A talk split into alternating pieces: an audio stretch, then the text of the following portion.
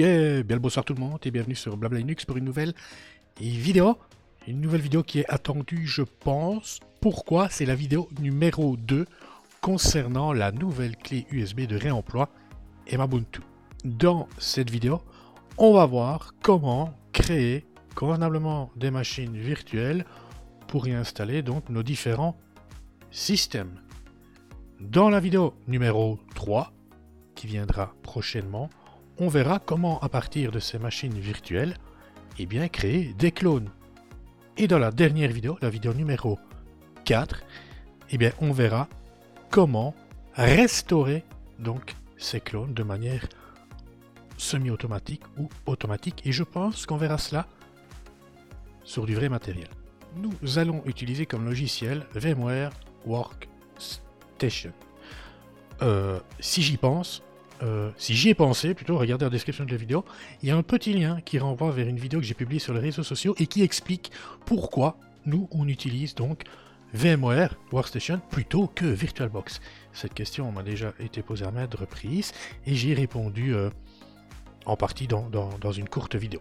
En gros, spoiler alerte, en gros, VMware Workstation est beaucoup plus performant au niveau de l'accès USB les VirtualBox et alors, de toute façon, on n'a pas le choix. Si on veut pouvoir tester des machines virtuelles avec SecureBoot actifs, eh bien, il n'y a que, que euh, les produits VMware, et encore pas tous les produits VMware, que VMware Workstation qui le permet. Même pas Player et VirtualBox, donc lui, c'est niette. J'accélère un peu parce que bon, c'est une courte vidéo, certes, mais dans cette courte vidéo, on va devoir quand même créer euh, quatre machines virtuelles et installer un système euh, dans, chacune des machines virtuelles. Ok, je vais vous montrer euh, comment moi je travaille. Je travaille avec des templates. C'est super pratique, surtout c'est super pratique et rapide et c'est génial si vous voulez par la suite créer d'autres machines virtuelles. Donc pour créer des clones pour la clé USB de réemploi. Donc, clic droit, je vais créer un nouveau répertoire que je vais nommer, je vous le donne en 1000, template. Ensuite, on va créer une première machine virtuelle, template, pour accueillir une machine 32 bits. Je ne vais pas euh, expliquer chaque fois toutes les opérations, il n'y a rien de compliqué, il suffit de regarder. Donc je vais prendre une Linux Debian 32 bits. Alors, son nom, eh bien, X32, tout simplement. Euh, comme ça. Alors, ici, je vais mettre 40 Go. Je termine. J'édite les settings. Alors, mémoire, je laisse comme ça. Ici, moi, je vais mettre 4 cœurs de processeur. Là, c'est bon. Là, c'est bon. Là, c'est bon. C'est bon. C'est bon. Comme ça, c'est bon. On est bon. C'est un template, donc elle doit pouvoir euh, accueillir n'importe quelle machine virtuelle 32 bits sans problème. Ok. Et on n'oublie pas. BIOS, ok. Et voilà, regardez. Euh, on active le mode template. Tac, on est bon. On va prendre un instantané. Voilà, second template. Même chose, mais ce sera du Debian 64 bits. Alors ici, je vais l'appeler X64. Voilà. 40 Go. Next, finish. Alors, 2 Go. 4 cœurs de processeur. Voilà. Ok, c'est bon. On est bon. On est bon. Alors ici, toujours BIOS. J'active le mode template. Voilà. Ok, l'instantané est pris. On continue. Troisième template de l'UEFI. Donc là, ce sera toujours euh, du Linux Debian 64 bits. Son nom, eh bien, ce sera UEFI. Rien de compliqué. Hein. Euh, tiens, lui, il m'ennuie. Voilà. Tac, comme ça c'est bon. 40 Go. Store. Next. Finish. on édite les settings. C'est toujours la même chose en fait, hein, à peu de choses près. Euh,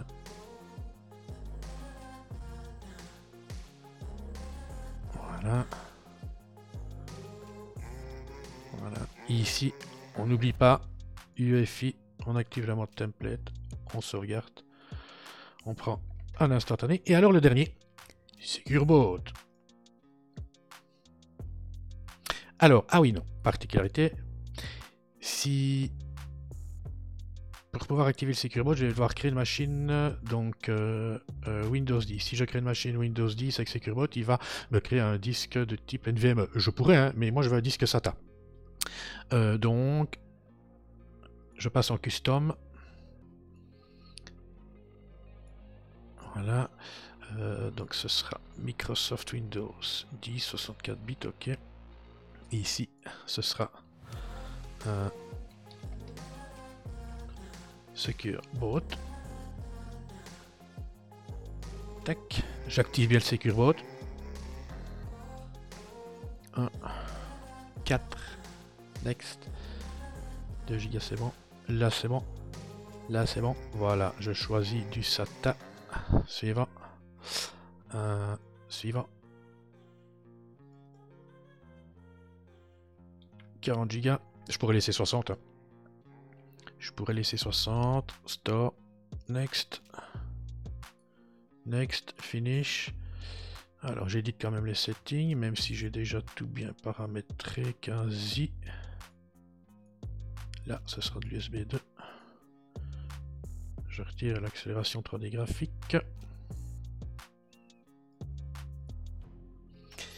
Et alors ici, UFI, SecureBot, Template, je sauvegarde je crée, voilà, un instantané. Et alors, regardez, c'est parti.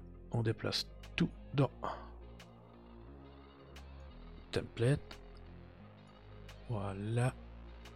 Voilà. Ah, première partie est faite et c'est propre.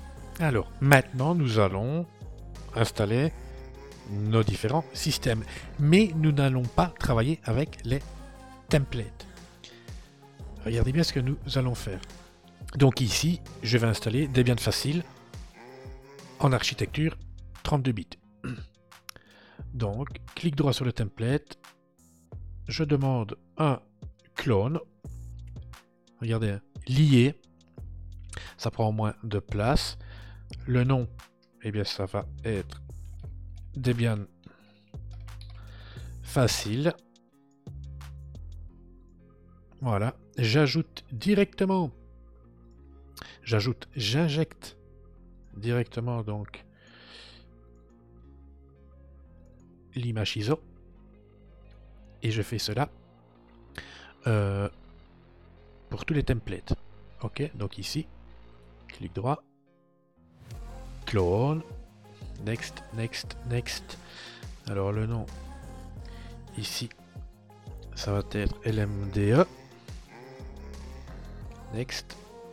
Finish. Close. J'injecte l'image ISO. Voilà. Alors, UFI, je clone. Next, next, next. Alors, j'ai oublié. Ah, ça doit être Linux Mint. Donc le nom. Mint. Next, finish, close. Alors, SecureBot, même chose, clone, next. Maintenant, vous connaissez la musique. Ici, ce sera Ubuntu. Et le dernier, ce sera Fedora, également SecureBot, pour vous montrer qu'il n'y a pas de souci avec euh, le système de fichiers BTRFS. Clone. Fedora.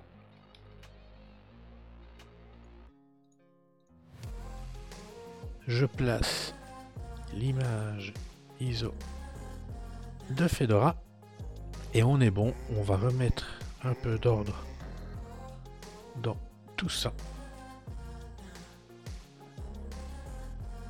Et on va commencer par Debian facile. Donc, je mets sous tension. Tester Debian 11. Donc je vais vous montrer une fois euh, comment faire, mais rien de compliqué, et ce sera la même chose euh, pour toutes les autres machines virtuelles. Pour moi, donc ce sera Europe, Bruxelles, suivant, suivant. Regardez, je vais utiliser euh, le mode partitionnement automatique, et ce sera ainsi pour toutes les installations. C'est une des nouveautés on n'est plus obligé de suivre un schéma de partitionnement spécifique. On peut toujours, mais ce n'est plus obligatoire, on peut dorénavant utiliser le mode partitionnement automatique. Alors, euh, si on veut partitionner manuellement, qu'est-ce que l'on peut faire Qu'est-ce que l'on ne peut pas faire? On peut euh, créer euh, un espace d'échange, donc partition swap, ou non. On fait comme on veut. Par contre, ce qu'on ne peut pas faire, c'est créer une partition home séparée. Ça, on ne peut pas, ce ne sera pas compatible euh, avec notre clé USB de remploi. Donc, effacer le disque suivant. Blablateur, BBL, DF, blabla, blabla, suivant, installé, et on patiente.